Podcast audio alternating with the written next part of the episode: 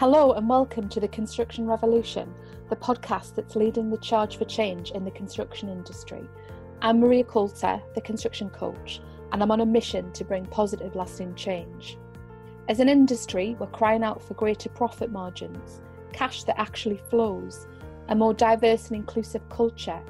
We need companies to value themselves and their people. We need greater leadership.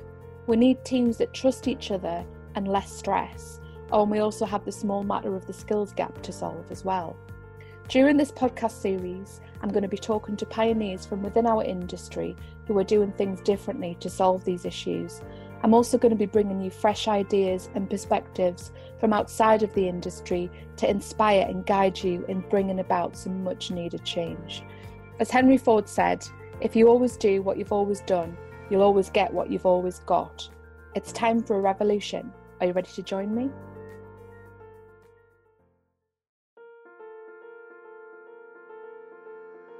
Hello, and welcome to episode 13 of the Construction Revolution podcast. This is the last episode of season one, and I hope you've enjoyed listening to it as much as I've enjoyed making it. When I launched my first episode 13 weeks ago, we had no idea how our lives would change, but the content in these podcasts contains a blueprint to help you through this crisis and beyond. Many of us have been impacted financially by the coronavirus pandemic and will be feeling fear in connection with money. But how was your relationship with money before this happened? In this episode, I'm talking to Rob Moore. Rob is one of the UK's top non fiction authors, including the number one bestseller Money, Know More, Make More, Give More. He became a millionaire at 30, having been an artist, £50,000 in debt five years before. He's co founder of Progressive Property, the UK's leading property training company, and is host of the Disruptive Entrepreneur podcast and the Money podcast. We talk about how your relationship with money is impacted on the emotion that you attach to it and the limiting beliefs that you have around it. Rob talks about how he changed his relationship with money to become a millionaire property investor and the common traits that all millionaires have, which includes having a strong cause, mission, and a sense of purpose. This is something I've talked about many times through this series and will definitely help you get through this crisis. Welcome, Rob Moore, to the Construction Revolution podcast. Rob Moore, welcome to the Construction Revolution podcast. I just wanted to ask you, first of all, what made you write a book about money? Money is something that is so common. I think the fancy word is ubiquitous for us all. We all need it. We all have a different relationship with it. Um, it drives and dictates much of what we can do in our lives. Yet, compared to how many people it affects, I didn't feel there was anywhere near enough education on it. Like, no one taught me about money at school. Okay, there was economics, and you could choose to do economics if you want, but we weren't really sold about how that would help us manage money, make money, master money, have a good relationship with money, the emotional side of money. No one teaches you that stuff in the school system, not at least in the school system that I went.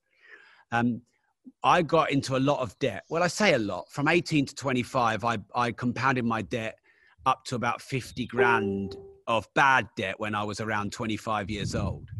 Um, and I wasn't one of those guys that went out and threw money all over the place. I just got into progressively more debt year by year.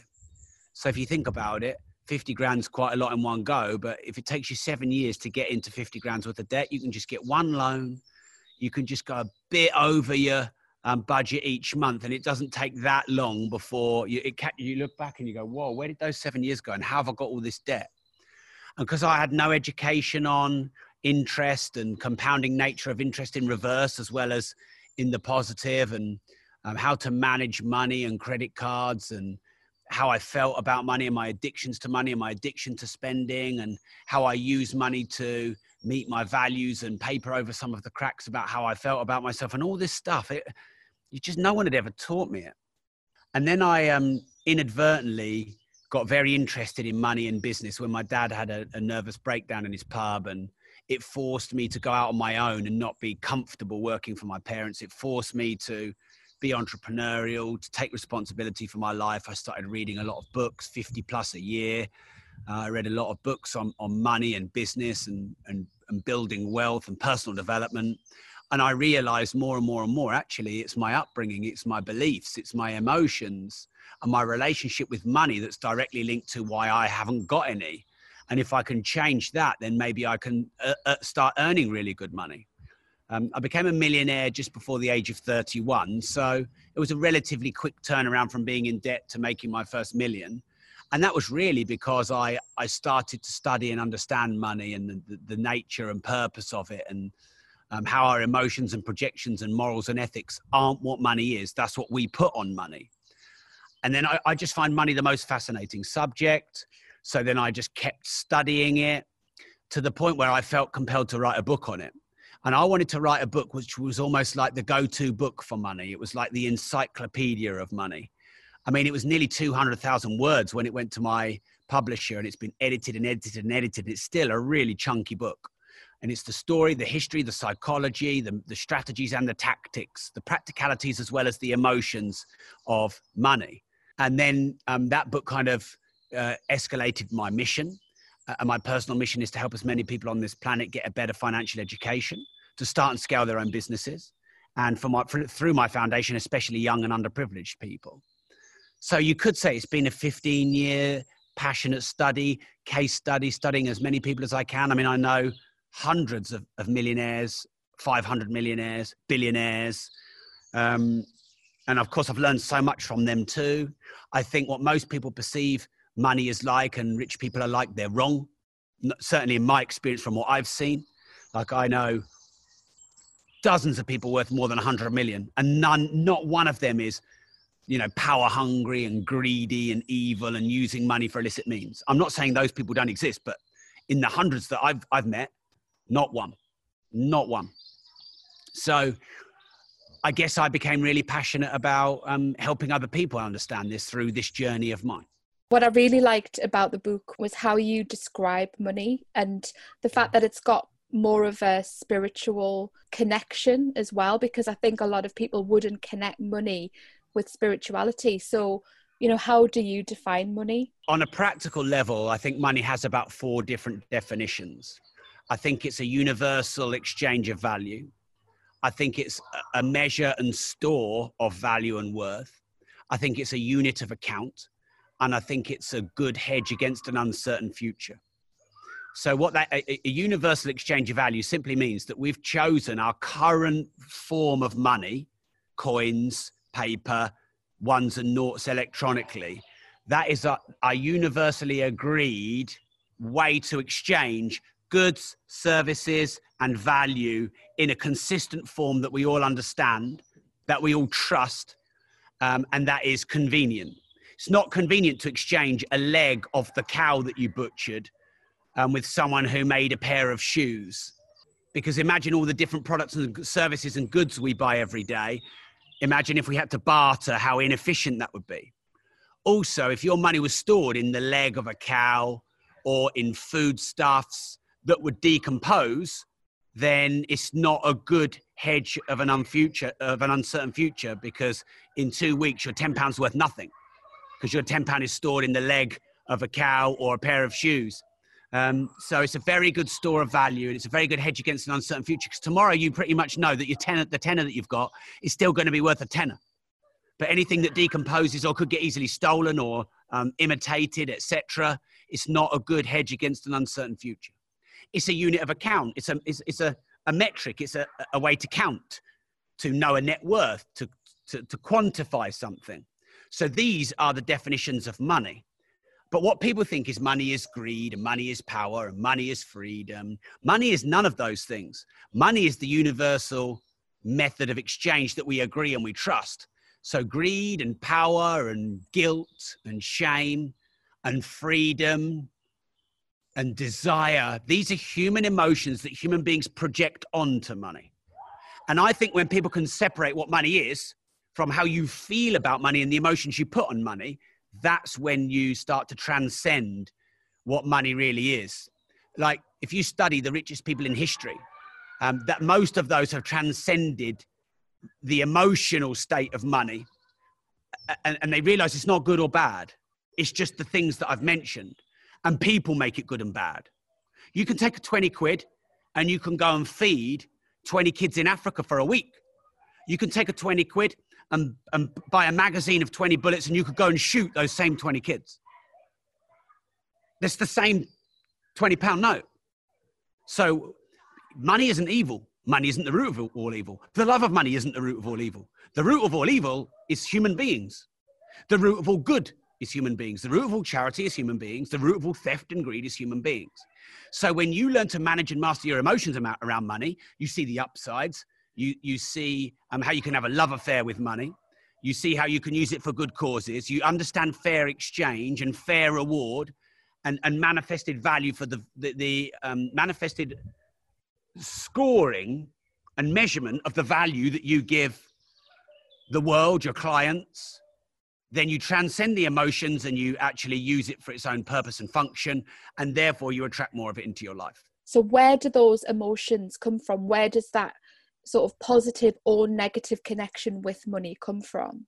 So, it comes from the media you consume, it comes from your parents, it comes from the environment in which you were raised. So, wherever any of your beliefs and values come from, you know your primary carers as you are growing up is probably the biggest influence certainly your environment if you're raised in silicon valley or you're raised in um, kenya of course you're in a different environment aren't you? And that's going to have a different impact. Whether you had a scarcity or an abundance overly abundance maybe makes you somewhat dependent or makes you somewhat complacent or taking for granted. But on the on the flip side it can make you feel there's an abundance. And when you feel there's an abundance of something you usually get an abundance of it.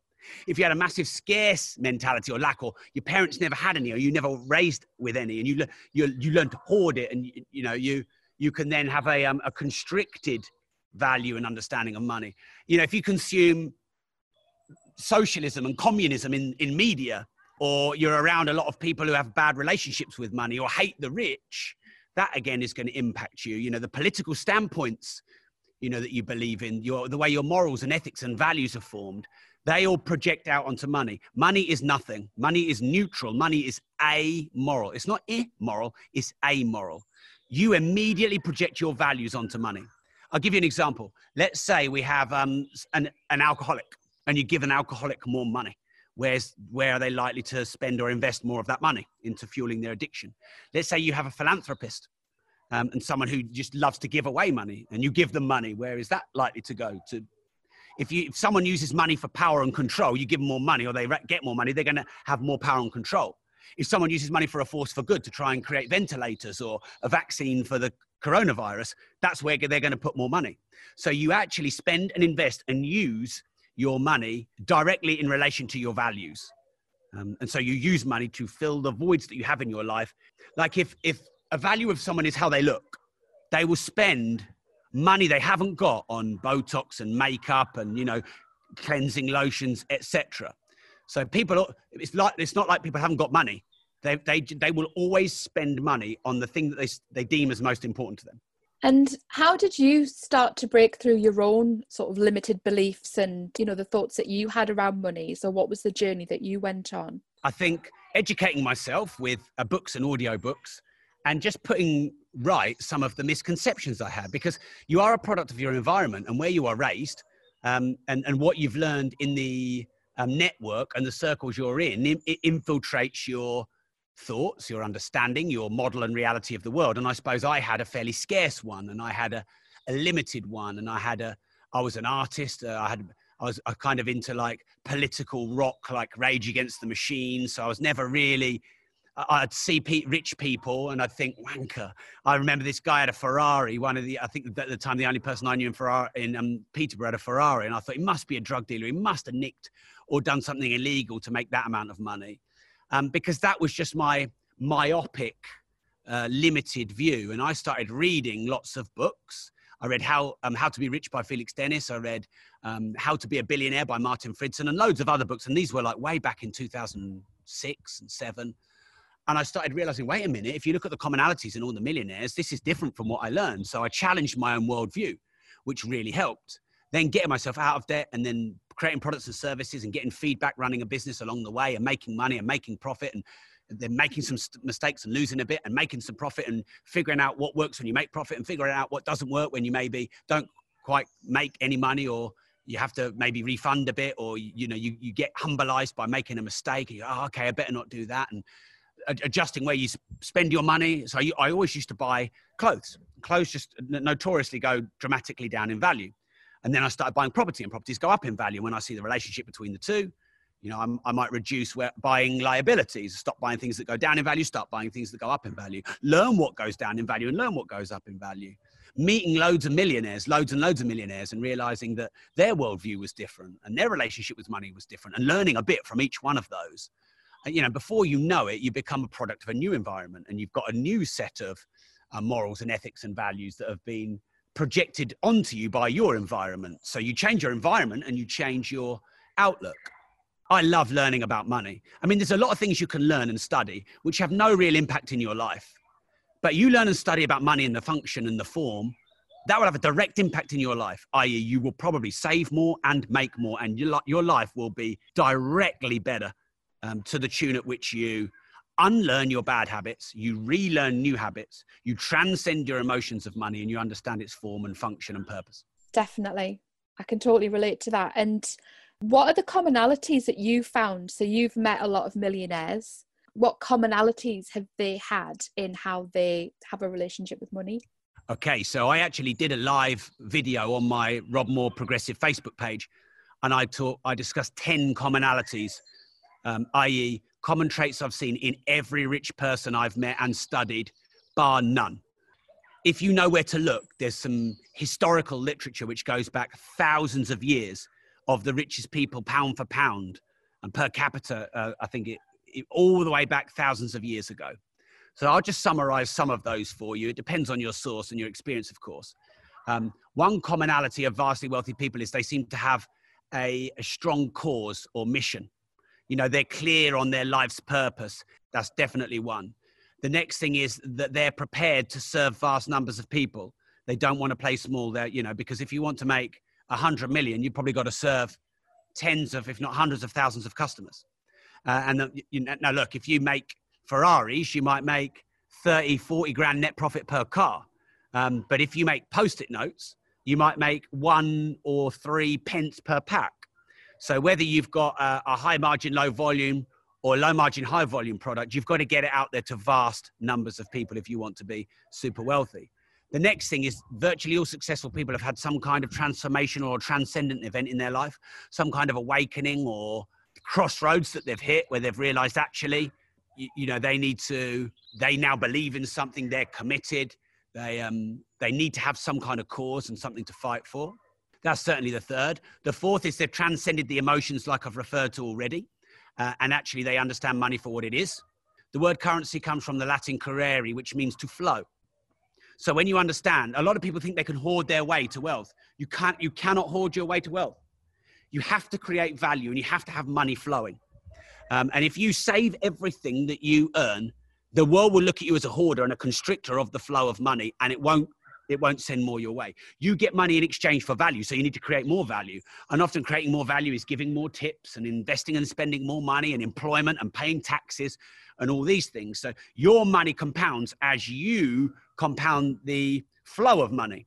Now, of course, you have to spend wisely as well. That's not just to mean throw money around left, right, and center. The next thing is they understand that money isn't good or bad. They just understand that it, it, it is a moral. It's just what it's just what I defined it as before every single millionaire that I've met, they, they have a, a feeling and a sense that they deserve to be wealthy.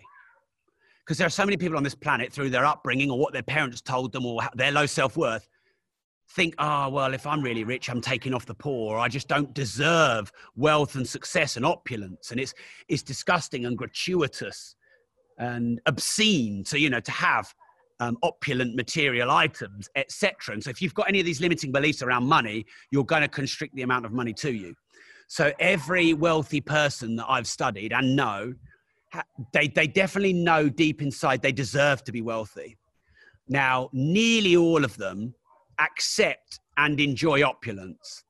There's a few like Warren Buffett, Richard Koch, people like that who don't have fancy cars or houses or stuff like that. But they have opulence in other areas, whether it's investing in their education or their travel or their adventure or whatever.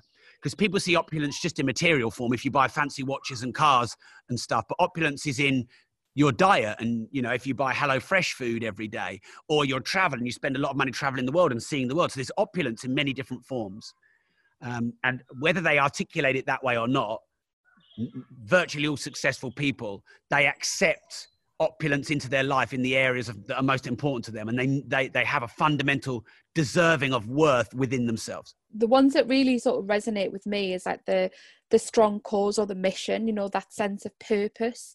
Because i think if you've got that then you know that will attract good things for you.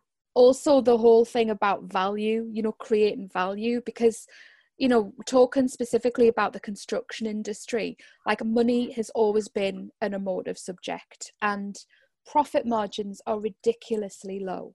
Like people look at our industry and they think, what is going on? You know, like 2% profit margins.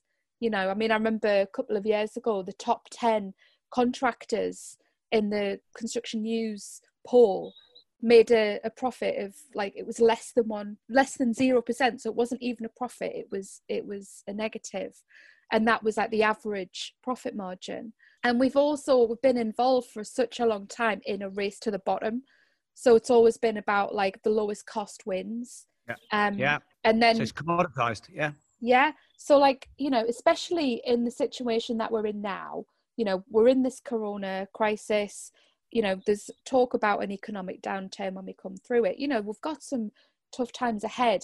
How can we start to think or how can the industry start to think differently to to raise its game and raise its oh, expectations? oh, okay. So I, i'm a real believer in environment. You are a product of your environment.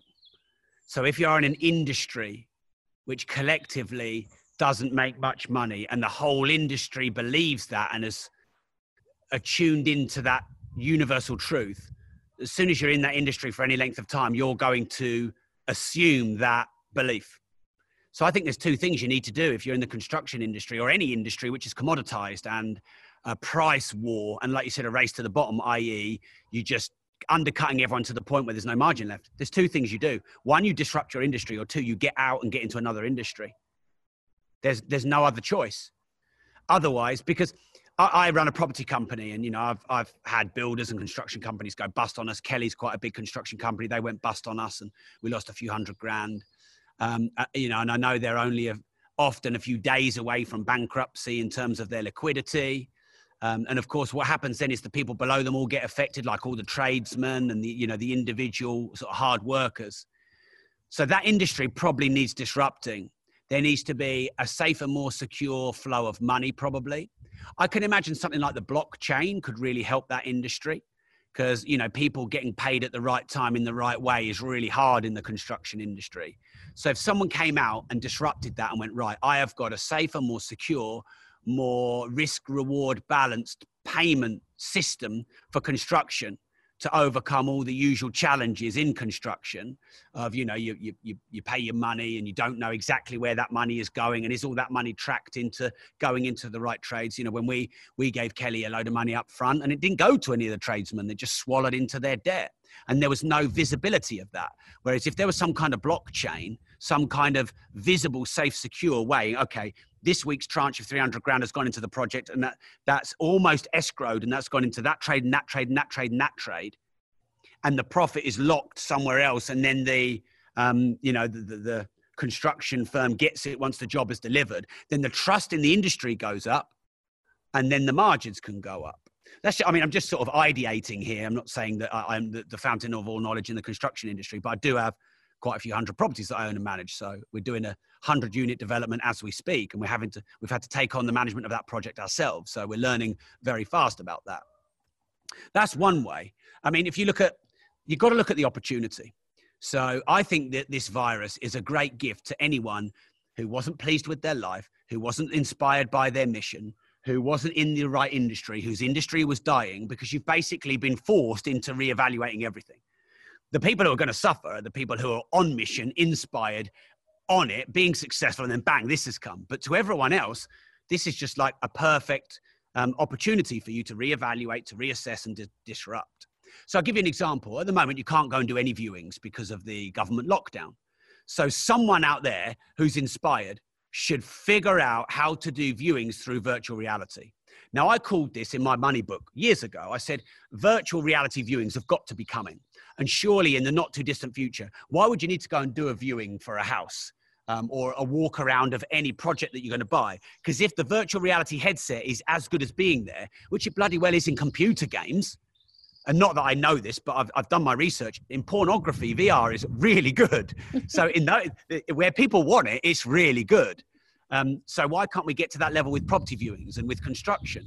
Well, right now, with probably someone, if someone comes out and figures out VR, um, and you can go and view a house, and it's like you're there, and the tech is there, by the way, then that could completely disrupt property.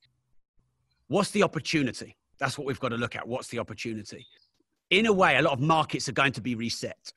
And this is the fertile ground for disruption for those that are inspired and committed and contrarian enough to look at what's the opportunity. But you have to get out of the space that's creating the myopia.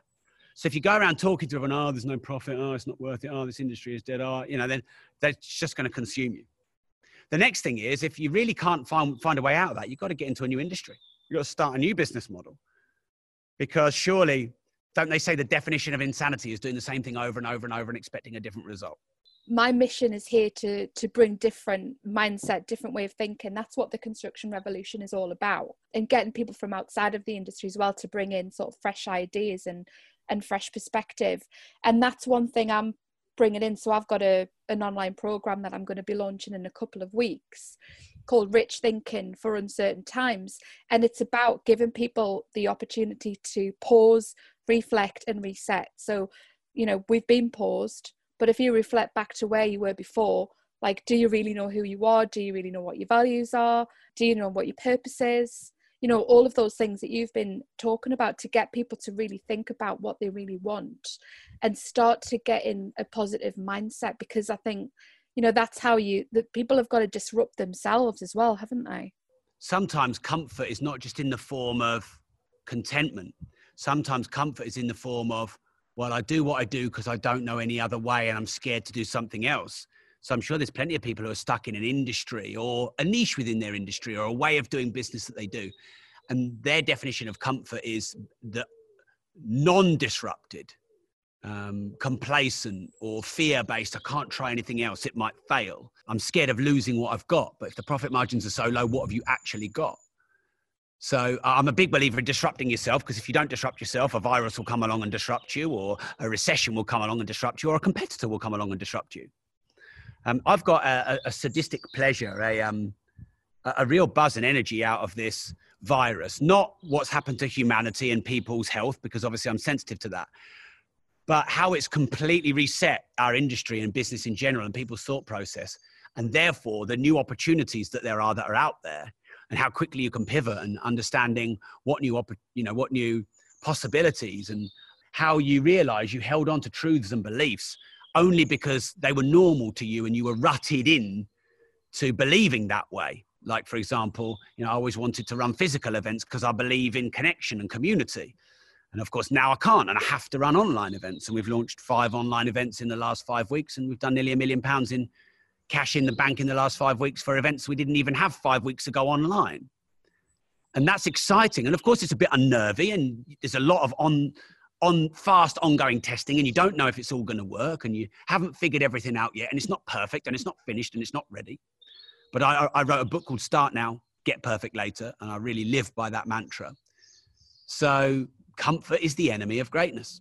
We have got that opportunity now to disrupt ourselves, but also I think going back to what you said at the beginning about the value bit, you know, about money being an exchange for the value that you give. Hmm. I think it's an opportunity for the industry to really kind of like get clear about the value that they bring because I think part of the problem is that people in the industry don't value themselves enough because other people don't value them in the, the domestic market for example i think because clients tend to just go for the lowest price but part of that is because they're not given anything else to look at you know yeah. if if the domestic market were really kind of clear on you know what they're about what the values are what they bring to the table how they present themselves and also you know how they use get more into like sustainability and caring for the planet and sustainable materials then i'm sure that people would start to to look at look at those companies differently. People do not buy based on price they buy based on value. And you can buy something that's very cheap and you think it's rubbish and you can buy something that's very expensive and you think it's valuable to you. So this whole thing on price and value that's probably got lost in translation in the construction industry because it's more about price and less about value.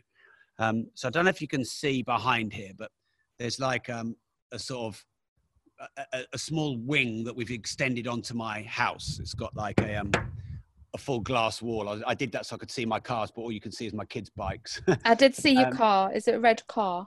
Yeah, there's a, a, um, a Ferrari Testarossa at the front and a Lamborghini Aventador at the back. If someone, when they came over my house, had done 3D renderings um, and really shown me the difference in quality and given me some extra ideas on how I could have used the space and even become part architect, part interior designer, as well as just a construction firm, they probably would have won my business because even though I was price was a factor, of course it's a factor, but you know, I wanted to have a vision of what I wanted. And no one really showed me that when they did this work because there's a good few hundred grand's worth of work's been done on this house. And in Peterborough, that's like a few million quid in London. So anyone in any industry, but of course, with your podcast is the construction revolution, what extra value can you bring? always do more than you're paid for. If you're, if you're given a job to, to do the garden, sweep up, and do extra than what you're paid for. Now, you don't do more than what you're paid for to put you in negative margin because what you do in your service isn't just about the cost, it's about the service and the value. So retail's been hit really hard, obviously. Um, we all know that. But how has, re- how has retail fought back, or the retail that's done all right has fought back, or the, how's the high street fought back? Well, a good example is Barclays. When you used to go in, it used to look like a bank. And now when you go into Barclays, you know, it's this service, there's places to sit, you get offered tea and coffee. Um, it doesn't look like a bank anymore because they've realized that they need to offer extra additional peripheral services and they need to care and connect and serve. And that's how they've um, survived on the high street, you know, for example. And I know, know they're a bank, but, you know, a bank aren't just a teller like they used to be. They're a service now. So any commoditized business has uh, got a race to the bottom where the margins are reducing, where you just just seen as a product really. Even if it, even if it's a service, it's still seen as a product. You need to get more service based. You need to think about the extra value. How can you wow the client? What more can you do? What can you do that they didn't expect? What can you do that none of your competitors do? And people will pay for that. People will pay for that. But what because there's a race to the bottom, no one's thinking of a race to the top. So if you want to stay in your industry and you want to disrupt your industry, maybe you've got to be the first one to step up and take a race to the top. And is that risky? Yes. Might you fail? Yes. But if you win, you're going to win big. And what would you rather do? Fail trying to do, do something that will change the industry or succeed with everyone else in a race to the bottom? Yeah, and race to the top is actually one of the hashtags that I use like on my social media as well because that's what I'm trying to encourage my clients to do. So I work a lot with SMEs and micro businesses, you know, a lot of small builders, companies like that and that's what i'm sort of working with them to think differently to think about how they get their value across and start their own race to the top so i think that is just um, so important for our industry but one thing that's just occurred to me do you know when you were talking about um, you kind of a product of your network you, you're a product of the environment that you're in so the environment impacts on how you think about money well, there's a lot of um, forums. You know, you get a lot of Facebook forums, and they've got thousands of people in there, but they can be such negative places. I mean, I think they're set up as a positive to kind of support each other, but then they just end up talking about all the negative stuff that goes on in the industry. And you know, I think it can be really difficult to sort of to break through because that that's those are the conversations that they're having like consistently. Get the fuck out then. I don't know what language I can use on your podcast, but it's a bit late. Get the fuck out. Um, what I find is there's way more positive than negative out there, I find, but human nature is to see the negative. And there are a few groups where it is mostly negative, and I try and well, I do stay out of those. We've just had a comment here from Ben. The problem with the, with construction is it doesn't like change, and you've just talked about there are groups which are negative. What both of those statements have done is created something universal out of an ecosystem. You're an individual, you're a human being. So just because the construction industry doesn't like change doesn't mean you can't change. And just because there's a group with a lot of negative people in it doesn't mean you can't leave it and go in a more positive group. So you have to take responsibility for your own direction and your own plan and your own vision. And like I said before with construction, now look, you might be happy doing what you're doing. You might be safe and comfortable. You might be doing all right. You might like 2% profit margin. And I'm not telling anyone to change who doesn't want to change. But if, your if your mar- margin is nothing and you don't like the industry and you don't like your results and you don't like the money you're earning, you have to change it. And I say at the end of all of my content, every video, every podcast, I always say it. People have heard me say it thousands of times. People can recite it themselves. If you don't risk anything, you risk everything. And I have to be honest, I'm not in the construction industry, but I would see it as insanity to be in a business where the margins have gone down and down and down and down and people are getting more and more and more negative and i'm getting more and more and more negative. And uh, like ben has said on this feed the construction industry doesn't want to do more. I don't want to do more because i resent my clients and i resent the industry. At some point you've got to go i'm out of here or i'm changing it. Get rich or die trying you know at least try at least try to change it. Um, i hear you I I know the industry quite well because like i said I've hired a lot of construction firms and individuals, and I've got a property development business. In that industry, I'd probably rather be at the top end than the bottom. In a recession, people are, you know, the, the affluent are usually still spending. And you've got to find a way to create extra value. So going back to what that the billionaire was taught by his mentor, whenever you get given a job to do, you do more than you're paid for. Um, and you do more than you're paid for and you'll get more than you're paid for. And if, if th- that particular individual or company doesn't recognize that you've done that, someone else will. Go and do the job you want, not the job you've got. And you know, when people want more money, what do they do? They go to their boss and say, I want a pay rise. That's the wrong way to do it. That's the wrong way to do it. What you do is you go and do the job you want, and then your boss will have to recognize that and pay you that money, or you'll get headhunted, or you'll be able to get that job somewhere else because you've got a better CV. So you always got to be thinking one step ahead when it comes to value. I'll give you an yeah. example of this. We used to do, well, we will still do, but right now we can't because we're in lockdown. But we used to do monthly masterminds where we would mastermind once a month for a whole day and meet up. And those masterminds would be five to 25 grand, depending on the level and who they're for. And um, now, uh, in the lockdown, we uh, do six month masterminds once a week online and the price is three grand plus that. So the price is half or a third or a quarter or an eighth of what it used to be. And it's weekly, not monthly. And you've got multiple mentors. So we've reacted very fast and we've created a new product in a new form, which doesn't undermine or undercut our existing ones because they're different. And we've gone six times the value but the margin will probably be better because it's online and there's no renting of rooms and you know all the overhead that you'd have running events. So if we'd have gone oh well you want to join a monthly mastermind online? That's fine. It's 10 grand plus that six months once a month meet up on zoom. Everyone would have gone bugger off.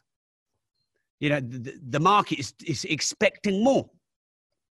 So we give it more. And I think one of the things that just occurred to me as well when you were talking is about the it comes back to the beliefs thing, doesn't it? Because like if people think that you know people don't appreciate what they're doing and clients don't appreciate all they ever want to do is the the lowest price like if they're constantly telling themselves that mm. then they're totally kind of disconnecting from why they're doing it in the first place because like you know the whole thing about sort of brand is about making an emotional connection with your client and the whole thing about value is like you know what what can you do for your client what value can you bring um and i think if if people have got all of these like limited beliefs and loops that they're going around in their mind then it's almost like they're cutting themselves off from from what they could be doing really yeah yeah i get how you bec- like I said before, I've said this loads of times. You become the product of your environment, and you become who you hang around. So I get the self-fulfilling prophecy of doom. Margins go down. You start to get resentful. You, the only clients you can get are price-based jobs. So then you start to resent the client, and then you don't want to give them value, and then the client resents you, and it becomes a self-fulfilling prophecy of doom. I get it, and that change has to come from you. You either get out, or you increase your prices and hold your breath or you create more value or you put the gratitude out to the client before they put it out to you but you have to you have to uh, kickstart that change one of the quotes in your book um, so it's about money and emotions so warren buffett who i think you talked about before who's a billionaire one of the richest people in the world said until you can manage your emotions don't expect to have wealth. You know extreme emotion destroys wealth. So how do you start to to manage your emotions? So I think volatile emotions um, and ma- mania emotions, roller coaster emotions, have the ability to damage your wealth because when you're feeling high, you'll make loose, flippant financial decisions. And when you're feeling low, you'll make loose, flippant financial decisions. So you need to separate and transcend your spending habits from your emotions. Now, emotions in and of themselves won't um, guarantee a lack of wealth as long as you separate them, i.e., when you feel overly down, get away from thinking about making any spending or investing decisions. When you get overly up, get away from thinking about making any spending or investing decisions and make your spending and investing decisions in a more neutral, balanced state. So I, am quite an emotional guy. I do have quite ups and downs. Um, what do they call us empaths i feel people's energy and i can get really excited and i can get frustrated and impatient and down as well i'm not i'm not maybe as level as other people around me. And, and my my biggest danger to my wealth is in those extremes. So when i'm like high on life and everything is amazing i'll just be much more loose with my spending. And I, and I'll just yeah I'll buy that yeah I'll buy that yeah I'll have that yeah you can do that. And, and, and then the bills come in at the end of the month or the end of the year. And then of course you've still got the VAT run, and our VAT runs are millions now, and you've got your your your tax to pay in what is it? Is it June, July, and then um, January?